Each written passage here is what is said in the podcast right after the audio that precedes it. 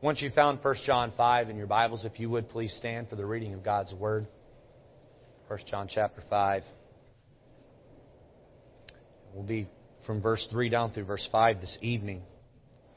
The Bible says, For this is the love of God, that we keep His commandments, and His commandments are not grievous.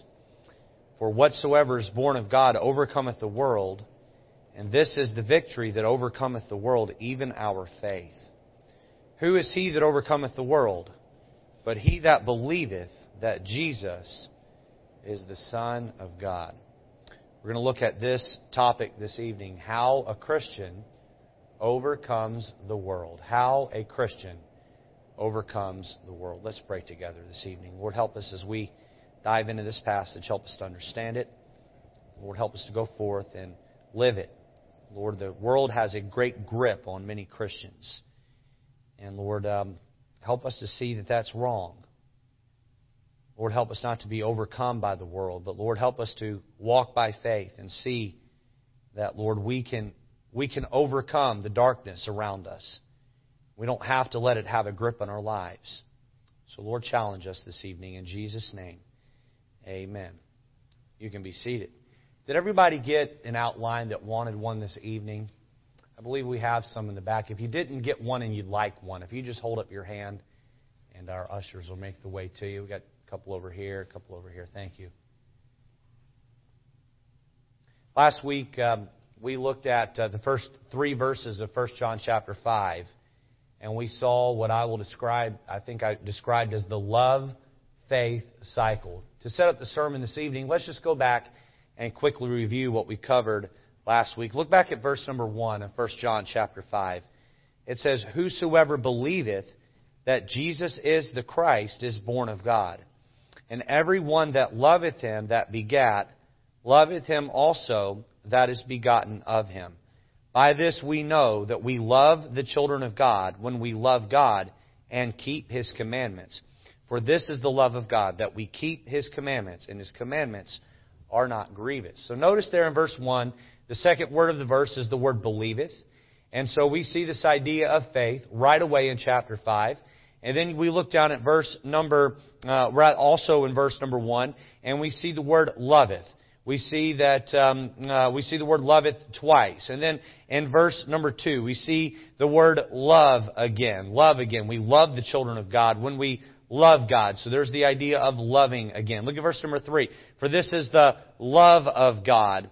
Uh, look down at verse number four. For whosoever is born of God overcometh the world, and this is the victory that overcometh the world, even our faith. So believeth in verse one, faith in verse number four. Verse five.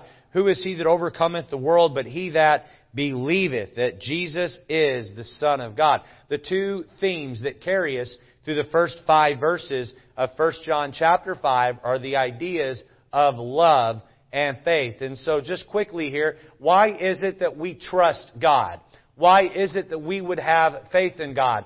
We trust God when we understand how deeply he loves us. I made the point last week that the deeper I believe someone loves me, the more likely I am to trust them. Because they have given of themselves selflessly to taking care of me and my needs and my families. They've put themselves out there in a way that shows that they deeply care for me. And when I am fully and totally convinced that somebody loves me, then I'm more likely to trust that person.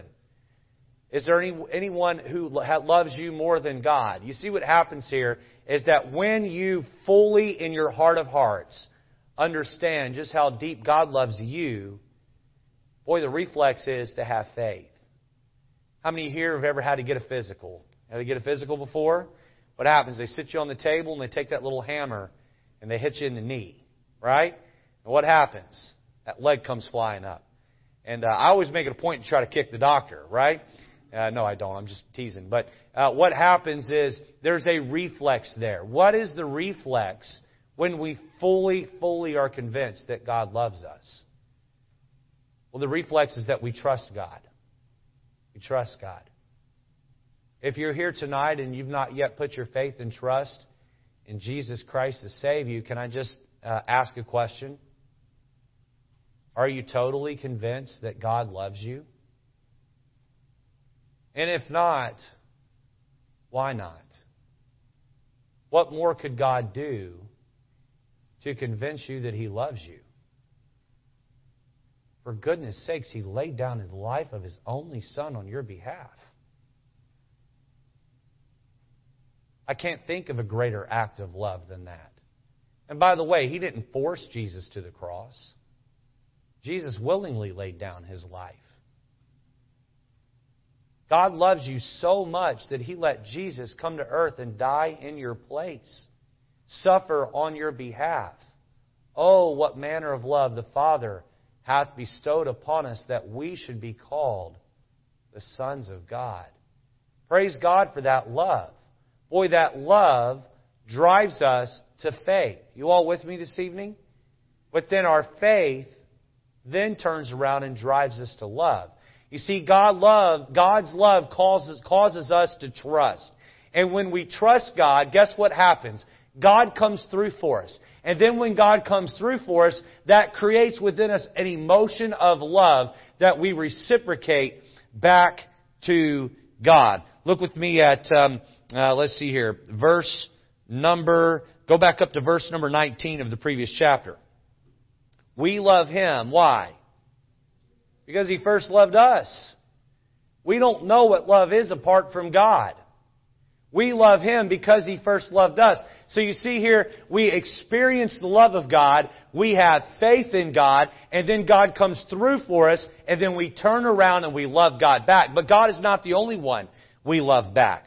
Look back at verse number two. By this we know that we love the children of God when we love God and keep his commandments. Verse 1, uh, whosoever believeth that Jesus is the Son, uh, Jesus, Jesus is the Christ is born of God, and everyone that loveth him that begat, or that is saved, or has been regenerated, been made into a child of God, loveth him also that is begotten of God. Not only do I love God, I also love others who are saved. I love the sons of God, or the children of God, and not only do I love God and the children of God, I love the commandments of God. Verse 3, For this is the love of God, that we keep His commandments, and His commandments are not grievous.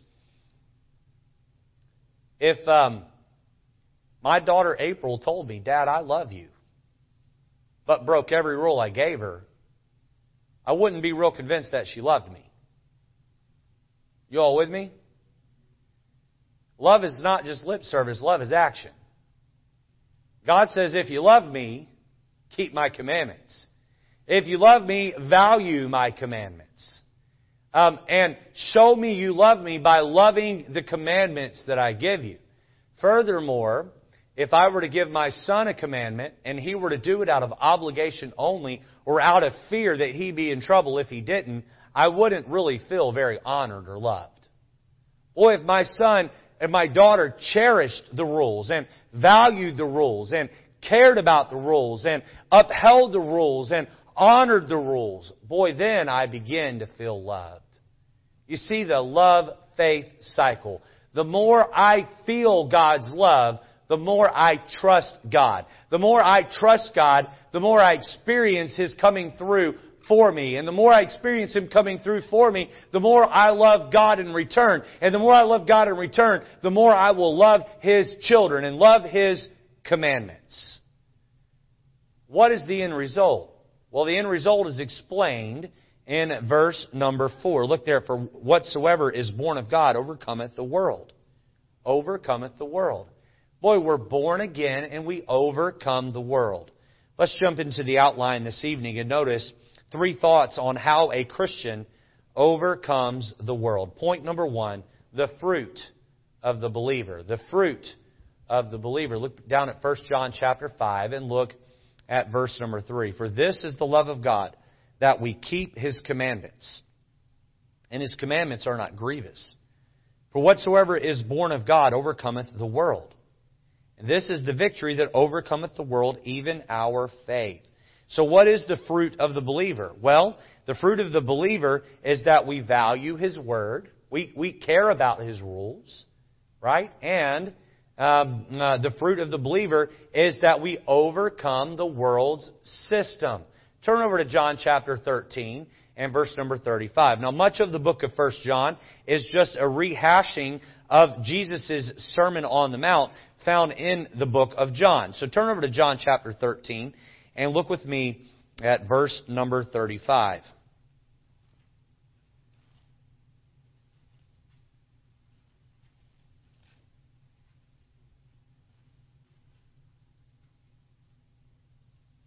It says there, By this shall all men know that ye are my disciples if ye have love one for another. When the world looks at you, is it obvious to them that you are a disciple of Christ? Is it obvious? Is there fruit that is visible?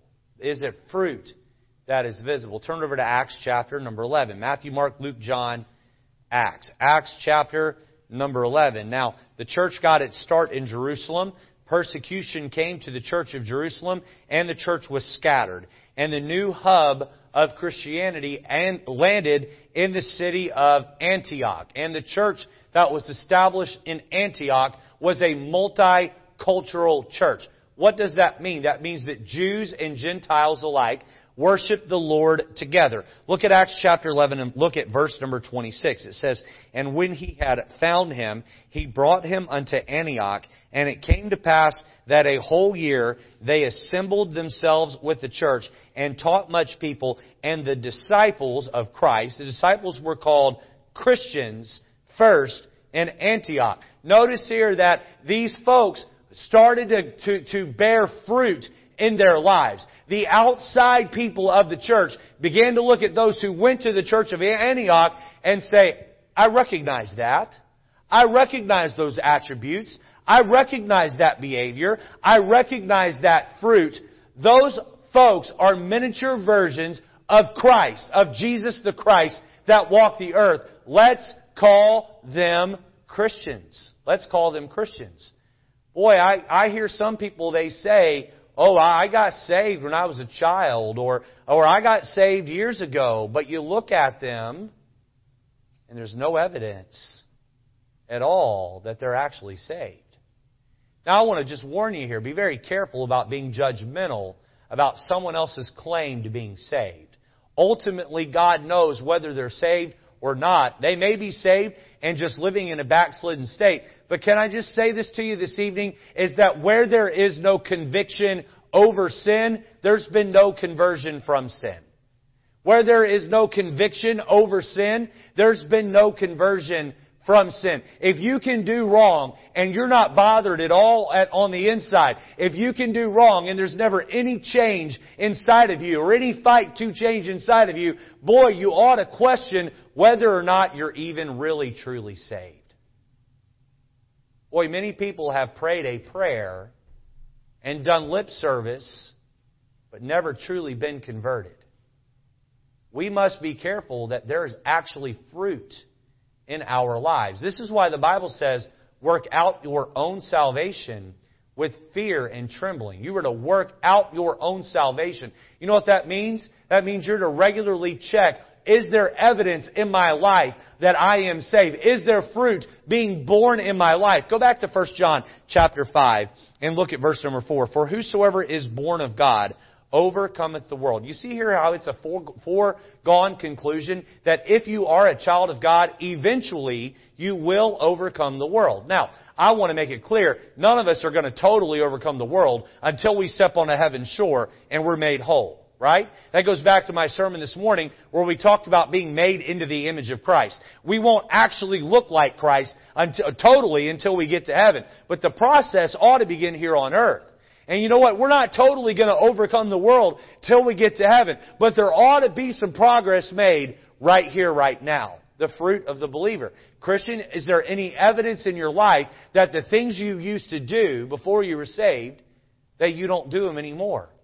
The song that a lot of youth groups sing and some children's groups sing. The things I used to do, I don't do them anymore. There's been a great change since I've been born again. The words I used to say, I don't say them anymore. The thoughts I used to think, I don't think them anymore. The places I used to go, I don't go there anymore. There's been a great change since I've been born again. The fruit of the believer. Now, I don't want to attach, or rather, I don't want to put too much emphasis on the action or the changes and not enough emphasis on the relationship that drives the changes. Please, please listen to me. Here's how the Christian life works. I bow my head. I put my faith and trust in Jesus Christ. I ask Him to make me a Christian. I ask Him to make me a believer. I've, I've become a believer by putting my faith and trust in Christ. And at that moment, the Bible says I am regenerated. I am made a child of God. I am uh, made a new creature in Him. And then what happens? Boy, God begins to work on me and change me a little bit at a time. If you can look back to the day that you prayed the sinner's prayer and not one thing in your life has changed, not one habit is gone, not one thing has changed, boy, I would really, if I were you, I would really be concerned whether or not you actually got saved. There should be some fruit. I'm not going to look at you and say you're not saved, but I think inwardly we all should ask ourselves on a regular basis, what evidence is, is there that I've grown in the Lord? The fruit of the believer. When the world looks at you, do they see that you're in the process of overcoming the world?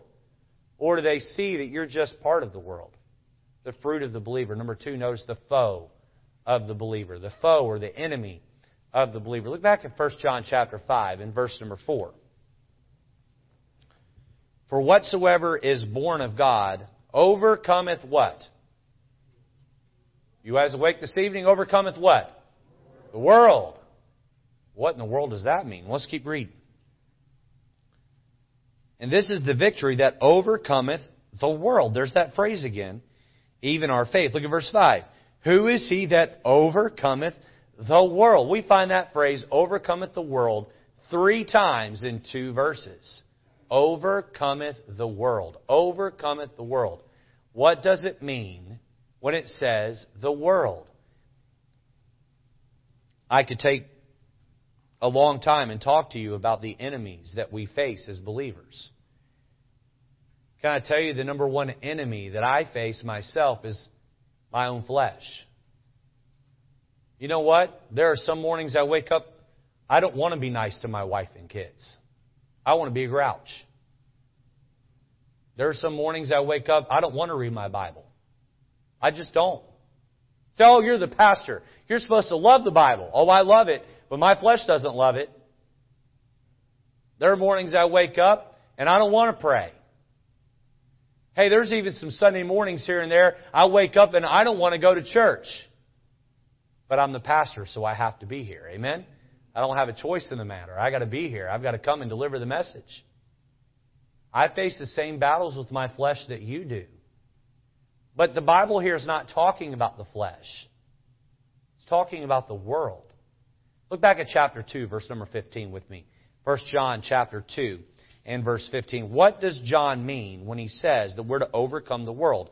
Well, he's already explained that to us earlier in his letter that he wrote here to these churches. Look at verse 15 of 1 John chapter 2. It says, Love not the world, neither the things, so that would be the material goods, the material items that are in the world. If any man love the world, the love of the Father is not in him. Verse 16 gives us a very clear explanation. For all that is in the world, the lust of the flesh, and the lust of the eyes, and the pride of life, is not of the Father, but is of the world. The lust of the flesh. That's our fleshly impulses. The lust of the eyes. That's a desire for materialism. The pride of life. That's elevating my name and my cause above all else in a way that's harmful and sinful. Boy, that is the world's system today, is it not? The world's system. How many of you here know what YOLO means? Y O L O. YOLO. You all know what that means? Raise your hand if you have no idea what YOLO means. Yo no say. All right. The Spanish speakers, that means I don't know. Yo no say. YOLO. Y O L O. Zach, what's that mean? I had to ask a teenager. I know they knew they would know. You only live once. You only live once. You know what the attitude is? Hey man, just go for it. You only live once. Hey man, uh, uh, put that in your mouth and swallow it. Hey, you only live once. Hey, you know what? Your flesh desires to be with that guy or that girl. Hey, go for it. You only live once. Hey, you know what? Uh, go ahead and buy that car that's out of your price range and enjoy it until they repo it. You only live once. You only live once. Uh, Gen Z or the younger generation, right? This would be this would be Sochi and Alexa and Zach's age group.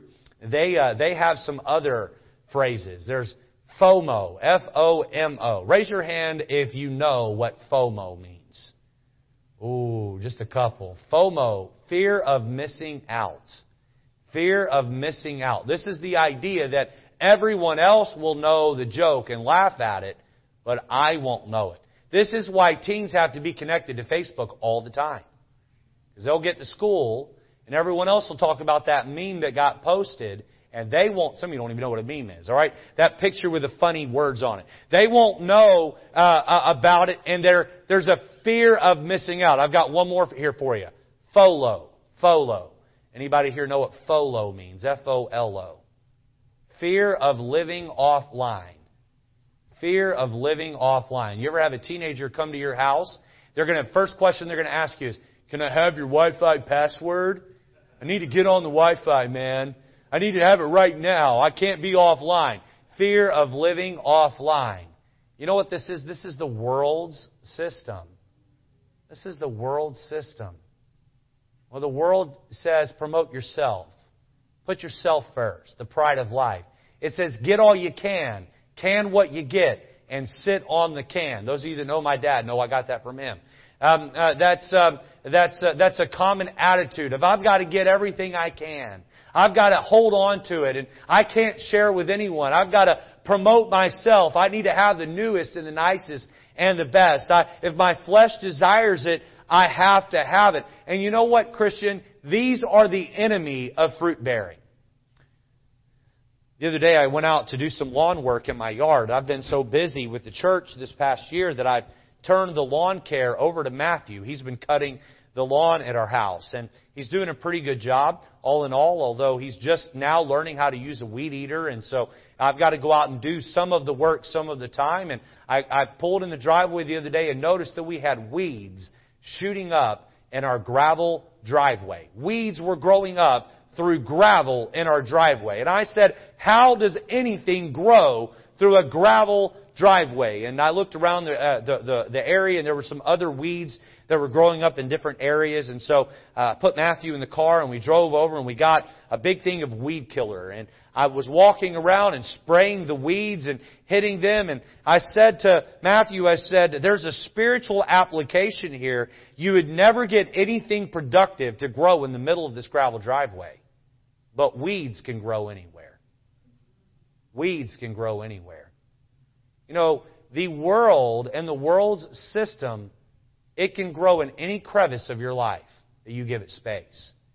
It grows up and it chokes out the fruit of the believer. You're going along and you're reading your Bible every day and you're praying and you're on track and you're walking with God and you're faithful to church for a few months and all of a sudden Satan gets some weeds of the world system that begins to grow up in your heart and what happens is it begins to choke out those evidences that you're saved. And we have to continue to do that lawn care, not in our front yard, but in our heart, the garden of our heart, the fruit of the believer, the foe of the believer. God wants us to overcome the world. In fact, if you're saved, He expects you to overcome the world. Number three, and lastly, notice the faith of the believer. Look back at verse number four of 1 John chapter 5 we see here, it says, For whosoever is born of God overcometh the world. This is the victory that overcometh the world, even our faith. How do we overcome the world? The old hymnal says, Faith is the victory.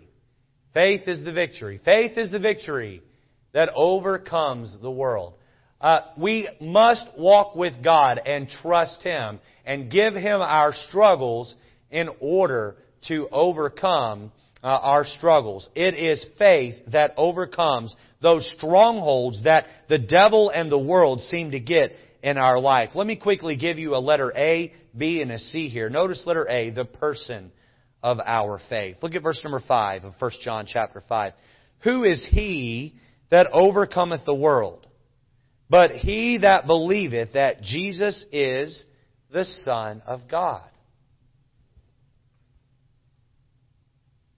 I've shared this with you all before. It, it, it definitely bears repeating here. And boy, it wouldn't hurt if I just repeated this once every other week. Something we all need to hear on a regular basis. Much of my Christian life, you know what I've tried to do? I've tried in my own flesh to be the best version of a Christian that I can be. You know what? That's successful to a point. But your ceiling is low. What do I mean? I can train my flesh to look just good enough to impress you. I can, I can train my flesh to be, to behave just well enough to where my wife and kids accept my faith. Uh, back before I was a pastor, I could train my flesh to behave in such a way where the pastor would accept me and be pleased by me. But you know, the the the the uh, the ability to really grow to a place of great growth, uh, uh, to really live a life that overcomes the world, boy, it's stymied at some point. It's limited at some point. This morning, I opened up the message by talking about those sins that encircle us, and we never can seem to get out ahead of them. We never can seem to beat them. They always seem to trip us up and make us fall. And how do we get out ahead of that? Here is the key to how to get out ahead of it. My friend, it is faith in Christ that saved you. It is also faith in Christ that leads you past those problems. My brother stood up here and preached a few Sunday mornings ago and he said something very eloquently. He said, we're saved by grace through faith and we grow by grace through faith. It is faith in Christ that brings us the victory to overcome the world. Christian, I would also say to you that you need to be patient. I'm looking out across the room, and some of you have been saved for 10, 15, 20, some of you 40 years. Others, others of you have been saved 10, 15, 20, 40 days. And you want to be all the way there right now. And I would tell you the Christian life is not a sprint, it's a, it's a pace. It's a pace. You're better off running at a steady pace and, and, and hitting these growth points um, uh, uh, at, a, at a pace instead of sprinting past it and being winded and falling by the wayside and quitting. The key is that we put our faith in Christ. You know, I'm limited in my ability to overcome sinful habits. But if I yield myself to Christ and let Him do it through me, there is nothing that I cannot overcome. Faith is the victory that overcomes the world. Where should our faith be? It should be in the person, verse 5 says, of the Lord Jesus Christ, who is the Son of God. Letter B, notice, the purifying of our faith. The purifying of our faith. Look back at verse number 5. Who is he that overcometh the world? But he that believeth that Jesus is the Son of God. You know that faith is a journey. Can I encourage you to do something when you get home tonight or next time you sit and do your devotions? Can I encourage everybody to do this? Write down categories where God wants to grow your faith. Write down categories. Categories. What do I mean? I mean figure out figure out where God's trying to grow you. You see, when um, my wife and I first got married, my faith was very weak. I had enough faith to be saved, and I had faith, enough faith to grow to a point. But now that I was out from underneath mom and dad's umbrella, and even out from underneath Bible college umbrella, it was time for me to have my own faith. You children that are in the service this evening, and when I say children, I mean anyone who's still living at home in the care of their parents, where mom and dad are paying their bills. Can I tell you, there's going to be a day where you aren't under mom and dad's authority anymore. And I know you look forward to that. not having a mom and dad to tell you what to do, and you, you get to be a teenager, and you get to get, you, you begin to gain a sense of independence and wanting to uh, run your own life, and that's normal and natural. God made you that way to grow toward that place where you can be pushed out of the nest and fly on your own, and, and that's wonderful. But do you know that when you leave the nest, you have to pay your own bills? Right? You have to hold down your own job. You have to do your own laundry. Mom doesn't make your bed for you anymore. Right? Some of you say, I'm already doing my own laundry, Pastor, and I'm already making my own bed. I'm already halfway there. Uh, no, those are the easy ones. Amen? You get to a place where you're out on your own, you're all by yourself. You have that independence. You have that spirit of being able to do it on your own, but you live at home now, and you know what God's trying to do with you? He's trying to use your parents to purify you and prepare you. Christian, we are, we are called to have our faith purified, to overcome the world. How do we do that? How do we do that? God brings areas of struggle. I remember when I was a young man uh, and I had just gotten married, the first area God said, Your faith this weekend was my finances. He said, You don't trust me with money. You trust yourself. And in short order, he took all employment away from me. And he said, Okay, now you don't have a job. You got a wife and you got a newborn son. Oh, and on the same day I'm going to take your job away from you, I'm going to take your car away from you too. Oh, and while I'm taking those things away from you, in two weeks, your lease is up and you're not going to have a place to live. You going to trust me? Very early on in my marriage, God challenged my financial faith. You know, God has gone on and challenged all sorts of other categories of my faith. Right now, the area that God is challenging me in is am I going to trust Him with my relationships? He continues to bring relational problems into my life. And He's trying to say to me, are you going to fix the problem or are you going to trust me to fix the problem? Would it'd be healthy, Christian, for you to write down the different categories where the Lord is trying to purify your faith and begin to notice when God brings problems into your life to say, right there, you're weak in your faith. I'm trying to purify your faith. I'm trying to help you overcome the world. Letter C, and lastly, I'm almost done. Notice the power of our faith. The power of our faith. Verse 4 says, For whosoever is born of God overcometh the world. And this is the victory that overcometh the world. Overcometh the world. What does faith in God really do? Well, notice below that it redeems. It redeems. If you're here tonight and you've not yet gotten saved, boy, you get saved by His grace and your faith. You know, Jesus died for everyone when He died on the cross. You know, not everyone's going to heaven. What separates the crowd who's going to heaven from the crowd who's not going to heaven? The crowd who is going to heaven has believed in Jesus. And the crowd that isn't going to heaven has not believed in Jesus. You see the power of faith? Faith is so powerful, it can take someone's destination from hell and whoop, move it over to heaven. Boy, God's, God's, God's, God's grace, when we intermingle our faith, is so powerful. Not only does our faith redeem us, notice below that, it recycles. It recycles. I want you to imagine with me that uh, there is a soda pop can. Uh, what do we call uh, Coca Cola in, in the Northeast? Is it called soda? Soda. I grew up in Alabama, and down there everything is Coke. Right? So you go sit down in a restaurant, and they come to get your order, and they say, What do you want to drink? You say a Coke. And the next question is, What kind? What kind? Everything. If, if it's carbonated, it's a Coke. All right. Down there, everyone drinks Coke and sweet tea. Nobody drinks water. Amen. And um, and, and when you say Coke, there's Sprite Coke. Uh, here it's all soda, right? Everything's soda. In Michigan, where my mom's from, everything's a pop. Uh, give me a pop. I said, I'll give you a pop. Amen.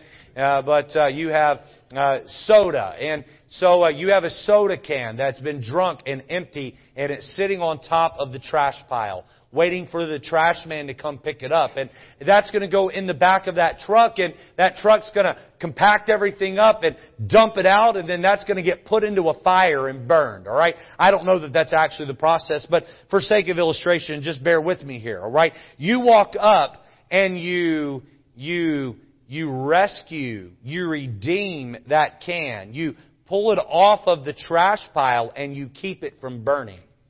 You see, that's us getting saved. Then you walk over and you put it in the recycling bin and a different truck comes up and dumps that in the back and that soda can is then repurposed for a new use. You see, before we're saved, our faith redeems us from hell. After we're saved, it recycles us for the work of the Lord. But it takes our faith in doing that. It takes us trusting and believing in Him. There's a story that I may have shared in church many uh, many years ago. I'm not sure if I've shared this publicly. I have shared it privately with many of you, uh, but I believe it fits the sermon uh, very well here. And so I'm going to share it here at the end of my message, and we'll conclude the sermon with this. Um, I haven't always made the right decisions with my life. I've definitely been times where I've not walked by faith. I've more walked by sight. And so I don't mean to put myself up on a pedestal. I, I believe I'm transparent enough with the church and I share enough of my shortcomings where occasionally I can share an illustration where I made the right choice. Amen? Uh, but by no means am I trying to make myself the hero or make it sound as though I always make the right decision. But I want to share a story with you about how God worked in my life and put my faith to the test, and, and, and I exercised faith, and God came through in an incredible way. You see, oftentimes when we talk about faith, it just is a theory. You say, Pastor, can you make it practical for me? Well, this story, I believe, will make it practical. I was a uh, school teacher uh, right out of Bible college. In fact, this is when I was served with the Moraleses. My wife and I served with the Moraleses at the Rosedale Baptist Church, and I was hired out of college by my father to be a Christian school uh, teacher. And I taught in the high school there for two years. I hated it. I, I'm not Christian school teacher material. We have some teachers in the room this evening. Miss Rose uh, teaches, and Brother Mike teaches, and Brother Tom teaches. God bless you all. Uh, I really mean that. I can't do what you do. I tried it, and I, I, I was not successful. Uh, I, I mean that. I really struggled. But I got about halfway through uh, the second year, and they passed out letters of intent of are you going to come back next year? I took it i immediately signed on the decline the no line and i turned it right back in. I had already prayed about it i thought about it. Teaching was not for me. I was called to be tr- in church work and to be a, a pastor and i desired strongly to be an assistant pastor. My parents uh, had moved ministries and uh, they were attending a church up the road in a city called Hunt Valley, Maryland, the Hunt Valley Baptist Church. And uh, the pastor began to talk to me early in the year, January, February, and he uh, began to lead me along that he was going to hire me to be his assistant pastor. The church had a home uh, on its property, and my my wife and I and my new son well, were going to move into the home. And through the interview process, through most most of it, Angela was expecting uh, May first, two thousand nine. I got Angela settled into the hospital. They induced labor. It was going to be a long process before Matthew was born. And so I left Angela in the hospital and I drove to the Hunt Valley Baptist Church and I met with the pastor there and he officially that evening hired me to be his assistant pastor. I was to start as soon as I finished out that school year. I went back to the hospital and at two in the morning or so, Matthew was born, and I just felt like everything was falling into place. I was going to leave one ministry and walk straight into another ministry and leave one paycheck and walk straight into an even bigger paycheck and, and not live in an apartment or bad part of town. I was going to live in a nice house and everything was checking out great. And um, uh, so Matthew's about two weeks old now. I've got one paycheck left there with the school. I'm I'm, I'm almost done uh, with uh, that the, the school contract, and my lease is finishing on our apartment there in Middle River, Maryland. And and I'm getting ready to move into this ministry. And on a Saturday morning, I loaded a bunch of boxes up in my car, and I drove up to where that house was, and I unloaded them into the house. And then I am driving back down from Hunt, Hunt Valley to to uh, Middle River, about a 30 minute drive, and I got about I got about three blocks away from my apartment, and my car went kaput.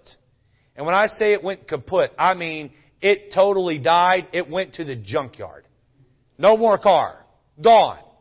Right? I thought, well, that's okay. You know, I'm about to move into this ministry position. My salary is going to triple. You say, wow, you're really getting paid good. Oh no, my, my school salary was $18,000 a year. So triple doesn't necessarily mean a whole lot. But my salary was about the uh, triple or almost triple. And so I thought, we'll patch it along until I start getting paid at the church and we'll buy a new car. Well, that day my car died and my parents still lived in the area, so they came and picked us up and took us to their house. And they mainly just wanted to see Matthew because he was their brand new grandson that was two weeks old. But I was over at their house and the phone rang. I picked it up and it was going to be my new boss. I walked into my parents' bedroom and he said, I need you to get by yourself. He said, I'm going to, um, I, I, I need to tell you something. He said, Has God been to, uh, speaking to you about working here? I said, Yeah, God wants me to work there. He said, Well, that's not what God's telling me. He said, God's telling me to unhire you. I said, What? He said, God kept me up all night last night, told me that you are a marked man to work in another ministry, and I was not to hire you, or, I, or God was going to punish me. He said, The truth is, our church doesn't really have the money to pay you, but I'd find the money. You are unhired. That was the end of the phone call. I've lost my car and I've lost my job. I've got two weeks left on my apartment. Um, I've got a wife that I've just been married to for barely two years, not even two years yet, and I've got a newborn son. I borrowed my parents' car and I drove home that night and I pulled up in front of the apartment building there and I sent Angela inside with Matthew and I sat in the car and I wept. God was testing my faith in a big way. Then we began to see God do some amazing things. We were sent out to a church in uh, Frederick, Maryland, to interview there, and the pastor brought us out for about a week and interviewed us and um, uh, led us along to believe that we were going to have a place to live and a paycheck. And then brought me in on the seventh day of driving out there. And then gave me the news that he was not going to hire me. He was going to look somewhere else. Got in my car and I began to drive back to Baltimore from Frederick, Maryland, the hour drive down Interstate 70, and tears were streaming down my cheeks. I said, God, what are you doing? Can I tell you what God was doing? God was growing my faith in Him. God was seeing if I was going to trust Him. The very next week, I and I borrowed twenty five hundred dollars from my little brother to buy a car. If it's not bad enough to not have a car, now I'm twenty five hundred dollars in the hole to James, that giant of a brother I have, that preached here. I've paid him back. Amen. But at the time, I was $2,500 in the hole to buy a 1995 uh, green Honda Taurus that had uh, uh, wheels on it that weren't working real well. Um, uh, and so I had to uh, put money into the tires and all this anyway. I'm driving this car back. I've got tears streaming down my cheeks. I'm asking God what He's doing for me. And I'm looking at our new rent payment. We signed a month by month lease on it and we had to pay 120% to live there. And I didn't have enough money to pay that. I was $300 short. And I said, God, what are we going to do uh, to pay this? And God said, well, what are you doing? Get up and go look for a job. And so I began applying for jobs all over the place. I got a call right after I left the place from applying. It was a, a place in Aberdeen, Maryland where it was a warehouse job and it was going to be a good paying warehouse job, enough to pay my bills. And the guy called me back. He said, you have the experience. He said, I love your work. Uh, I want you to come start work as soon as possible. He said, you have one problem on your application. I said, What is it? Let's get it fixed. He said, It says here you can't work Sundays. He said, You have to work Sundays if you're going to work here. Now, mind you, I was not going to Rosedale Baptist Church anymore. I was not going to Hunt Valley Baptist Church because I felt very awkward with that pastor unhiring me. I had no church home. I had a brand new wife who was pressuring me to get a job. I had a son who needed me to feed his mom so she could feed him. Amen? I owed my brother $2,500 and I needed money to pay my rent. Now remember, I took a long, deep breath and I looked out the windshield toward the skies and I thought, I know what you want me to do, God. And I said back to the man, I said, I'm sorry. Sunday's the Lord's day. I go to church on Sundays. He said, Well, can't you just go on Wednesday evening? We'll give you that off. I said, No, sir. I go to church on Sundays. He said, Well, if you change your mind, call me back. I hung up the phone. I looked up out, out the window windshield and I said, Lord, I just stood for you. I need you to do something great for me. Well, I got a job the next week. You know what? I got a job. I got a job selling vacuum cleaners. I was a vacuum cleaner salesman. Man, these things were expensive. How many of you have ever heard of the rainbow vacuum cleaner? It wasn't the rainbow, but it operated the same way. And I was going to people's houses and I was showing them how filthy their carpets were. And I mean, filthy. And I would hold up that bucket of water and I'd show them the hair and dirt floating in there and I'd say, You going to tell me your house is clean? And man, that wife would be so embarrassed. And I'd say, Here's the financing paperwork. Buy the vacuum cleaner. And I was making three or four hundred dollars a vacuum cleaner. I raised enough money to get within three hundred dollars of paying my rent. We just didn't have it. I remember I got down on my knees with Angela and we began to pray that God would just drop the money out of the sky. He'd pay our rent. About 10 minutes after we got off our knees, I got a phone call from the Bethel Baptist Church in La Plata, Maryland. I'd never heard of the church, and in fact, I've only been there twice. Once to preach on a Wednesday, they gave me a $50 love offering and said, yep, you passed. Come back uh, and preach for us on a Sunday. They brought us back and put us up in a hotel, and, and uh, we got in the car Sunday night, and they had handed us a love offering check, and uh, uh, they got my name from someone a year and a half before, but just happened to call right then, and I handed the check to my wife, and she opened up uh, the check, and we're pulling out of the parking lot, and I look over, and Angela's got tears running down her cheeks. I said, "What does it say? How much do they give us?" And she's so choked up she couldn't speak. I pulled the car over the side of the road. I ripped the check out of her hand. I looked over. It was a check for four hundred dollars. $100 for Sunday school, $100 for Sunday morning, $100 for Sunday evening, and $100 because it said you love Jesus. It was enough to pay the rent. The following week, I got a call from a man by the name of Curtis King who had met with the pastor who had unhired me, given him my name. And a month and a half after I said no to the job of working on Sunday, I was hired to be an assistant pastor at Granite Baptist Church in Glen Burnie. Folks, here's what I believe with all my heart. Had I said yes to the job where I was working Sunday, God would have never offered me the job at the church. God was checking my faith. He was seeing, was I going to let the world system dominate me? Or was I going to let faith overcome the world? Christian, how do you overcome the world? You overcome the world by trusting and believing that God's way is best. Have I got it right every time? Oh, no, I haven't. Oh, no, I haven't. Have you gotten it right every time? I'm sure not. But why don't we make a decision right now, tonight, that we're going to put our faith and trust in God? We're going to do it His way. And we're going to expect Him to overcome the world that lives within us. Let's have our heads bowed and eyes closed this evening. Lord God, help us to be people that choose to walk by faith. Lord, we can't see you with our eyes. We can't hear you with our ears. That's why it's called faith. But Lord, over and over and over again, you come through if we'll just trust you. Lord, help us not to let the world's system dominate us.